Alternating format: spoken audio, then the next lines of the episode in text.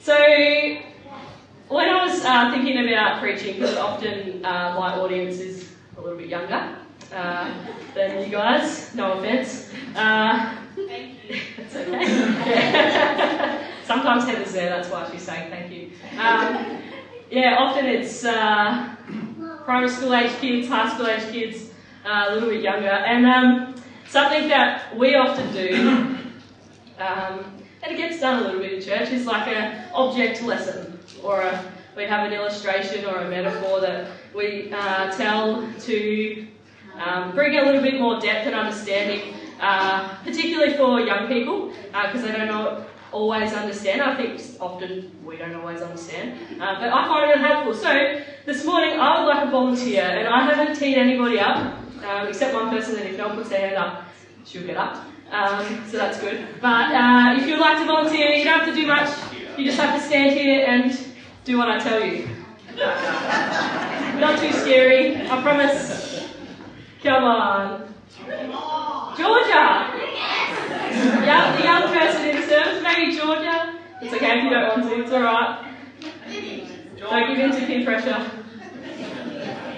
No one? Alright. Oh, oh, Amariah. We'll get Amariah. You do it, you do it. She's got the emptier hands than you. That's awesome. Although that would have been a fun spin. Alright, come stand over this side with me. Alright, so what we're talking about today is um, does Jesus have your all? Um, and I've got a few things here that represent um, stuff in our lives. So one at a time, I'm going to get Amariah just to pick those things up. So pick something to pick up first. That's my wallet, okay? Um, so money is a pretty big thing in our lives, isn't it? Um, particularly uh, for living and eating and uh, paying bills and all of those sorts of things. So hang on to that. Keep, keep holding it. Um, pick up something else. It's very appropriate for last year, but our health is important to us. Children, if you're a mum or a dad or a grandparent, children are pretty important. I say, well, they say time is money, but time is very, very important, isn't it? Good, this is getting interesting. Uh, those are batteries, if you can't see. Um, our energy is very important. Else? Our emotions. Often, sometimes our emotions end up on those tissues. Um, emotions are important. Oh, we're looking a bit precarious. This is good. This is exactly how I wanted it to work out. Um, on this board, there's some of my relationships. So, relationships, the people in our lives, are important. And last, and uh, there's many more, these are just some that I picked out. Our skills. So, I'm not always skilled at using screwdrivers, but some of you can be much more skilled at that than me. Um, but that's another thing that is important to us. We often use them for our job and different things like that. Um, so, Amaro, if I was to ask you now to um, do a push up, would you be able to do that? Do you find it hard? Yeah, if I was to ask you, even if I had a bottle of water here and you just wanted to take a sip, how easy would that be? Do you have to adjust some things? Yes. Yeah, yeah. So I hope you see where I'm kind of going with this uh, this morning. Um, Amariah, I won't hold you for too much longer. but You're doing great. Um, she's got all this stuff in her hands, and if she holds on to that herself, her hands are full, um, and she's not actually able to effectively do other things in her life because she's holding so tightly to the things that are in her hands. So you can put those down. Thank you, Amariah. Give her a hand.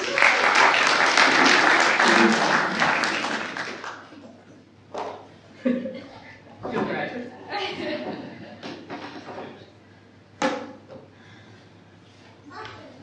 So we're going to talk about surrender this morning. Um, and as Amara put that stuff down, that's a very um, obvious kind of display of surrender. She put everything that she had in her hands down um, so she could keep moving.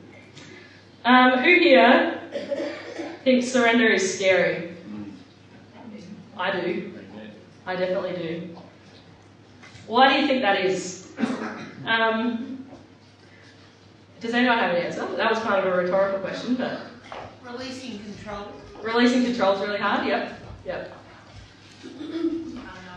The unknown, the unknown of if I do put that down, what will happen? Yep. Letting go of things we hold dear. Letting go of things we hold dear, things we care about, our kids, our family. Yep. Yep. So often we're aware of things in our lives that might need to go. When we hear that word, um, I know when I hear it, something kind of uncomfortable shifts inside my spirit because of the things that are in my heart that I might need to let go of. Um, surrender isn't new though. Um, it's a concept as old as time and it's created by God. Back in Genesis, in the very beginning, Adam and Eve, the most precious of God's creation, lived in surrender to God. Everything they were was for God. That was of course until the devil showed up. He didn't try and remove the concept of surrender that they understood with God. He just twisted it and convinced them to surrender to something or someone other than God. With temptation and deceit, and Adam and Eve began believing that maybe there were other things that were equally worth the glory. The lie that we're being fed, and that we feed ourselves and we let the devil feed us, is that if we give up what God is asking us to give up, our joy will be relinquished. Because those things give us joy to some extent. Most of those things give us joy. And the lie that we are led to believe is that if we give them up, our joy will be relinquished. That once my hands are open and empty, that God is not big enough or good enough to fill it up again. We believe the lie that our plans and our thoughts are better than His are. Our fear of surrender is really our belief that God is not fulfilling enough. And most of us know in our minds, I think, if you're a Christian and you've been in this world a long time, I think most of us know in our minds that that isn't true um, because we get told that God is enough. He's more than enough. But does it reach your heart? And does it cause you to act? Who here likes a good story? A few of you? Excellent. I was just, I love stories. And for a very long time, I think, um, you're like, why do I like a good story? Or you don't even think about that, to think about it that deeply. Um, but on Friday night, um, we had youth group, um, and there were a few of us there. And if you don't know or you haven't seen, my brother Darcy broke his arm earlier in the week.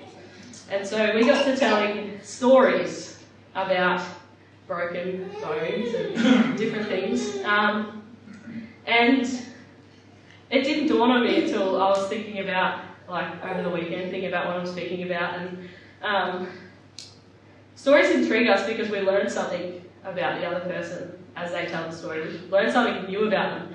Um, Caitlin was there, and I learned that she's really good in a crisis because that was the story she told. Um, I learned, I probably already knew as a young 12 year old, Darcy, um, it was very important to him to tell us that he didn't just trip, he was tackled. That was very important. And that tells me something about who he is and what he wants you to understand. So, hopefully, this morning I've got a couple of stories to tell. And um, they're much better stories, I think, because they're from the Bible. They're much better stories than stories we can tell because they're the Word of God. So, story number one is from John 6. So, if you do have your Bible, feel free to open it up because I didn't put it on the screen. You won't be able to read it up there. Um, uh, but I will read it out for you this morning. Alright, John 6. Sometime after this, Jesus crossed to the far shore of the Sea of Galilee. And a great crowd of people followed him because they saw the signs he had performed by healing the sick. Then Jesus went up on the mountainside and he sat down with his disciples. The Jewish, Jewish Passover festival was near. When Jesus looked up and saw a great crowd coming towards him, he said to Philip, Where shall we buy bread for these people to eat? He asked this only to test him, for he already had it in mind what he was going to do. Philip answered him, I would take more than half a year's it would take more than half a year's wage to buy enough bread for each one to have a bite. Another of his disciples, Andrew, Simon Peter's brother, spoke up. Here is a boy with five small barley loaves and two small fish. But how far will they go among so many? And Jesus said, Have the people sit down. There was plenty of grass in that place, and they sat down. About 5,000 men were there. Jesus then took the loaves, gave thanks, and distributed it to those who were seated as much as they wanted, and he did the same with the fish. When they had all had enough to eat, he said to his disciples, Gather the pieces that are left over, let nothing be wasted. And they gathered them and filled the twelve baskets with the pieces of the five barley loaves left over by those who had eaten it. After the people saw the sign Jesus perform, they began to say, Surely this is the prophet who is to come into the world. I think that's a pretty incredible story, don't you think? Yeah. Um, and as you think more about stories, there's many reasons why um, the writer of this story chose to use the um, descriptions that he did and all of that sort of stuff. And I think there's a lot of things we can take away from this story. And you've probably heard this story spoken about before, possibly. Um, we could talk about the incredible miracle that was performed. Um, whenever I read this story, I find it interesting to sit and imagine either being in the crowd, one of the crowd, what that was like, maybe being the boy who gave up his bread and fish, but even more sometimes, maybe being one of the disciples.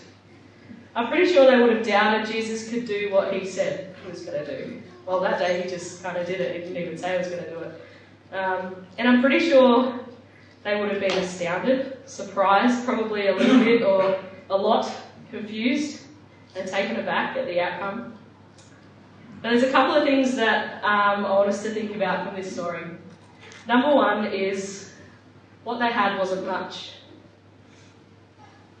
You know, the disciples could have said, you know what, Jesus, we could just, like, invite this young guy to come and sit with us.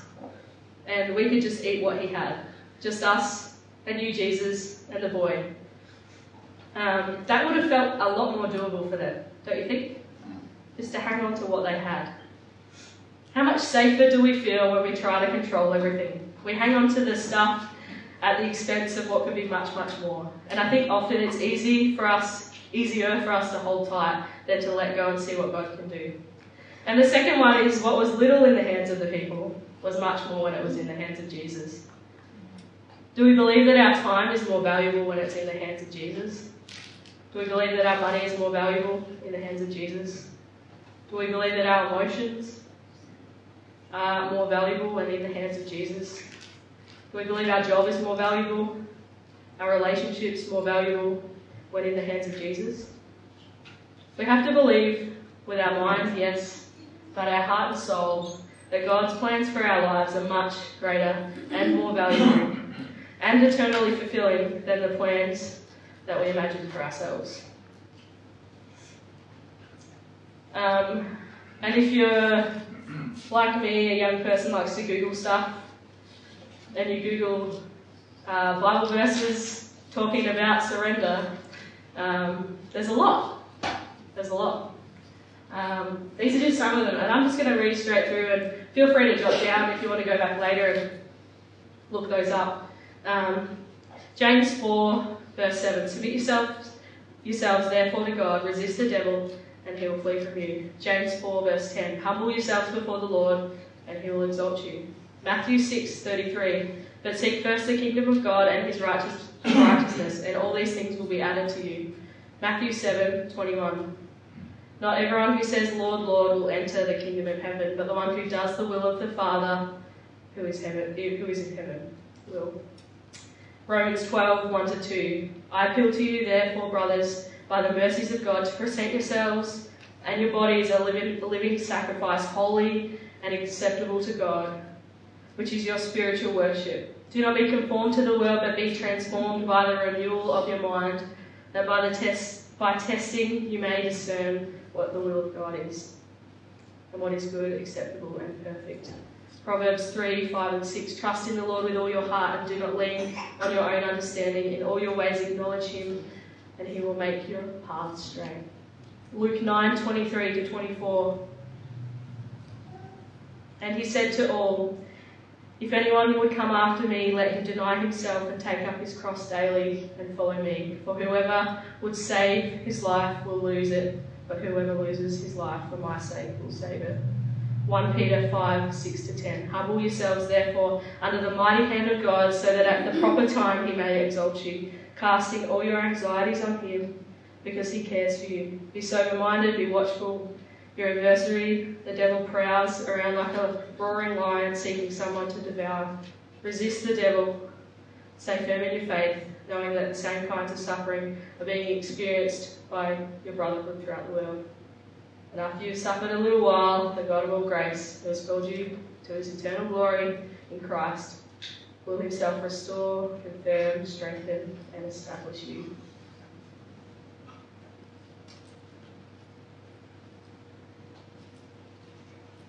It's incredible words. Those words. Incredible. Story number two is from 1 Samuel.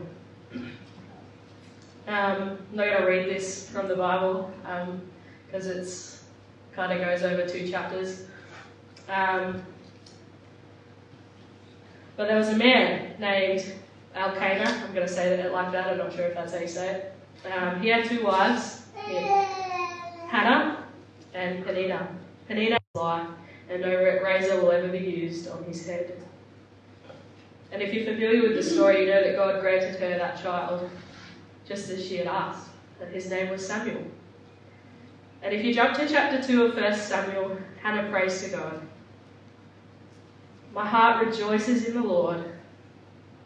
In the Lord, my horn is lifted high. My mouth boasts over my enemies, for I delight in your deliverance. There is no one holy like the Lord. There is no one beside you. There is no rock like our God. Blessed be the rock. That's the song we say. Hannah's joy was not in the child that she was giving, but it was in the Lord. It was fulfilled in the Lord. When she let go of her greatest desire and handed it to God because she gave it up to God. Probably thinking that it's probably not going to happen, but I'm going to give it to Him anyway. This desire that I had. But she handed it to God. Her joy wasn't relinquished or taken away from her because she gave that up, but it was fulfilled. And it, it was actually even more than she ever could have imagined. She believed so much in the plans of the Lord over her own plans that the child, the one she had waited and prayed for for so long, she surrendered back to God. And again, if you know the story, she, he actually uh, lived at the temple and she would visit him and like after he was old enough not to be with her, that's when he was. And in chapter 2, verse 21, it says, And the Lord was gracious to Hannah. She gave birth to three sons and two daughters.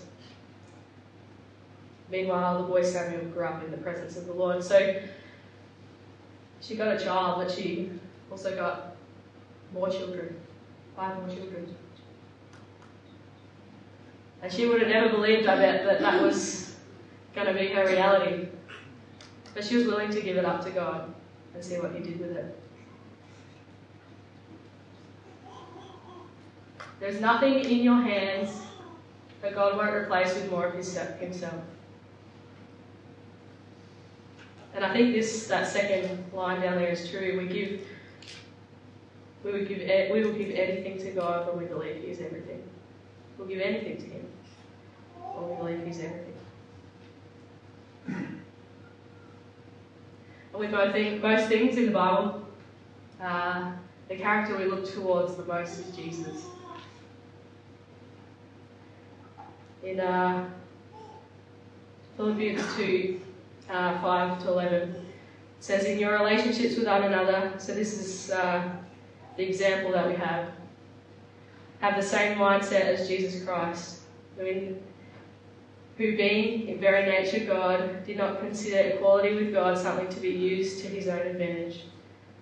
Rather, he made himself nothing, taking the very nature of a servant, being made in human likeness, and being found in appearance as a man, he humbled himself by becoming obedient to death, even death on a cross.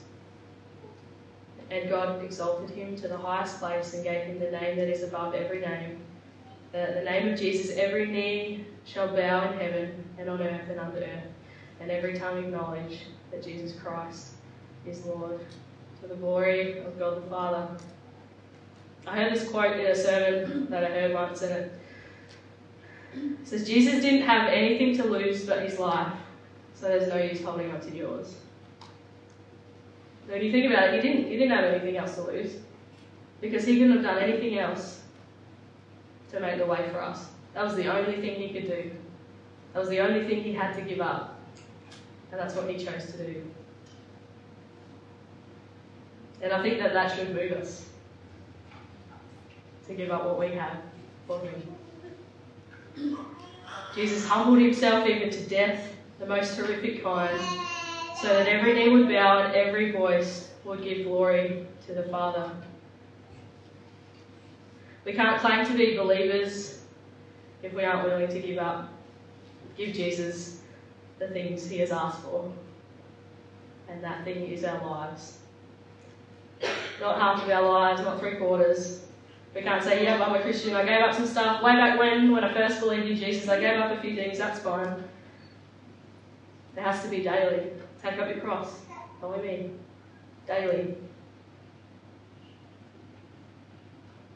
I believe God continues to show us areas of our lives that we need to surrender. Because we're human. We're not going to, the moment that we become a Christian, we're not going to know all of the stuff that's wrong with us because everything's wrong. So that's hard to pinpoint. Um, but I do believe that God continues to reveal that stuff to us as we go, as we're faced with situations or conversations where our human nature comes out and we want to respond in an incorrect way or we want to hang on to things. And but God's standing there going, No, I've asked you to give that up. Why are you still holding that?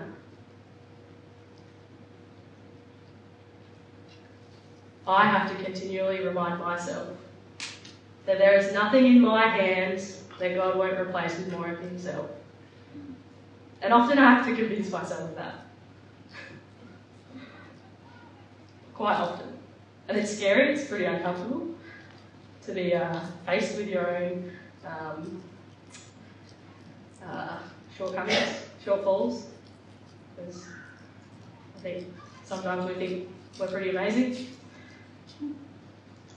And we so often pray, and I think it's at the end of that um, verse in Philippians, it says that every time we acknowledge that Jesus Christ is Lord to the glory of the Father. And we so often pray that, that everything would be for the glory of God. At the end of our prayers, during our prayers, we so often pray that everything would be for the glory of God. But the reality of saying those words is that we requires us to surrender. Because the glory doesn't come through our plans, comes through.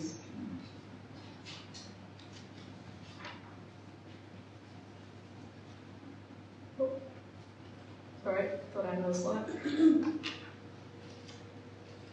On the other side of surrender, there is more of God. And God is better than everything. And I hope I don't have to convince you of that, because that's not my job. The Holy Spirit convicts us.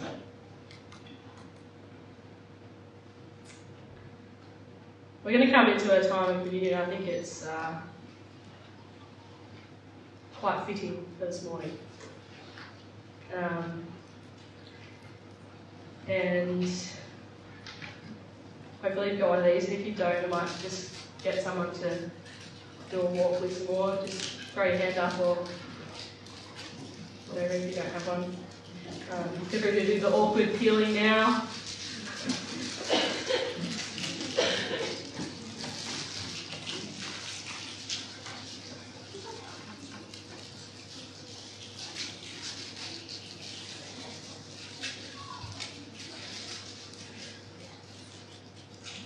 Bow think we're good. No hands.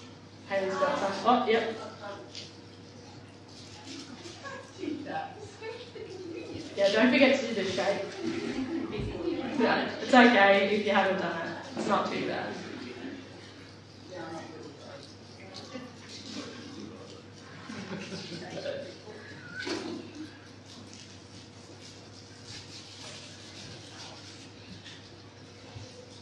You know, the reason uh, I get up here sometimes and Paul gets up here, or, or that I do, and other people get up here to speak, um, not trying to convince you with our eloquent words, you know. Um, it isn't, yeah, those sentences or those words that are going to change your hearts. But all we desire to do, and the worship team as well, like the reason that they come is to just drop you off at the foot of Jesus. That's all we're here to do. Because it's His plans and are much greater than our own. We just want you to come and we want you to be with Jesus. And we pray that's why you come, but if you don't, sorry to say, the Holy Spirit will probably get a hold of you anyway. Yeah, He wants to be with you, and He loves you. He loves you. He knows what's going on in your life, and uh, He's always there waiting for us just to come and to be, to sit in His presence, be overwhelmed by His love.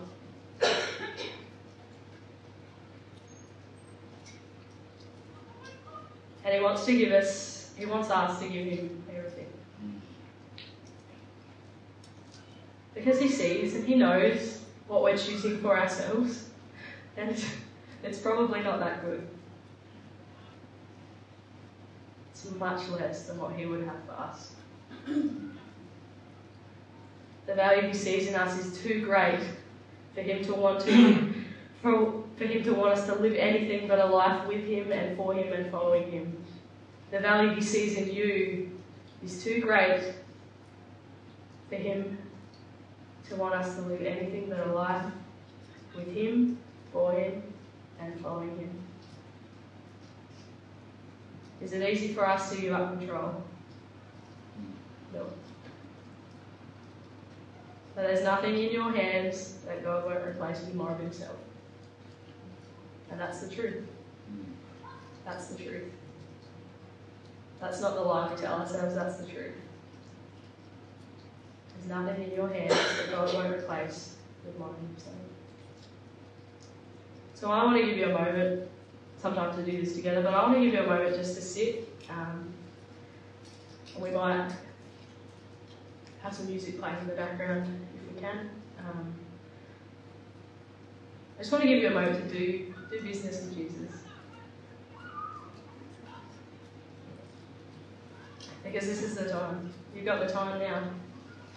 Why not do it now? So take the bread in your time, take the cup in your time. Just leave the rubbish in front of you on the seat. Someone will collect it later in the day.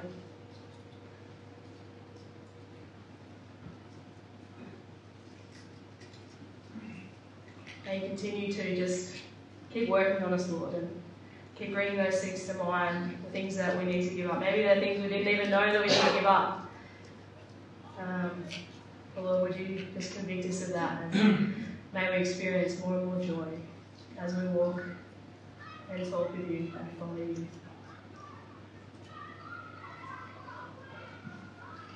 Just going to ask the worship team if they'd like to come up. Got a couple of songs to finish and um, we just want to be sensitive to what is happening in the room. Uh, so we're going to sing these songs, but if you do need prayer, come up during the songs. It's not scary. They'll, I'll be here. Paul's right there. Because um, we want to do this with you. You know, it's not a solitude thing.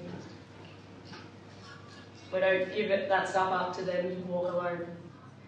But we do it together with Jesus. So.